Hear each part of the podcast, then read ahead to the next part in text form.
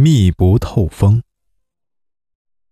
小学时，有一次放假和爸妈到乡下玩，住在当地一户认识的人家里。晚上和那家的几个小孩一起睡在大床上。那些孩子有和我差不多大的，也有比我大的。睡我旁边的是一个姐姐。乡下的夜晚很恐怖，关灯以后就一片漆黑，什么也看不见了。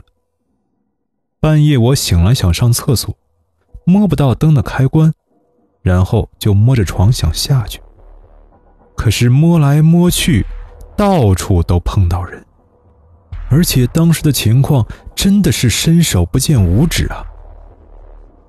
住在城里的同学是绝对想象不出那种密不透风的黑暗。我想不可能啊，总有一边空着吧。于是又摸索了一遍，左边、前面、右边、后面，全都是人的身体，耳边也全是人的呼吸声。我当时很绝望，又不敢吵醒人，摸索了几遍还是没有空缺。然后我想憋着继续睡好了，但是发现连躺下的空间也没有了，到处是人的脚啊、手臂啊、躯干啊和不知道的部位，而且我越害怕，似乎他们就越挤压过来。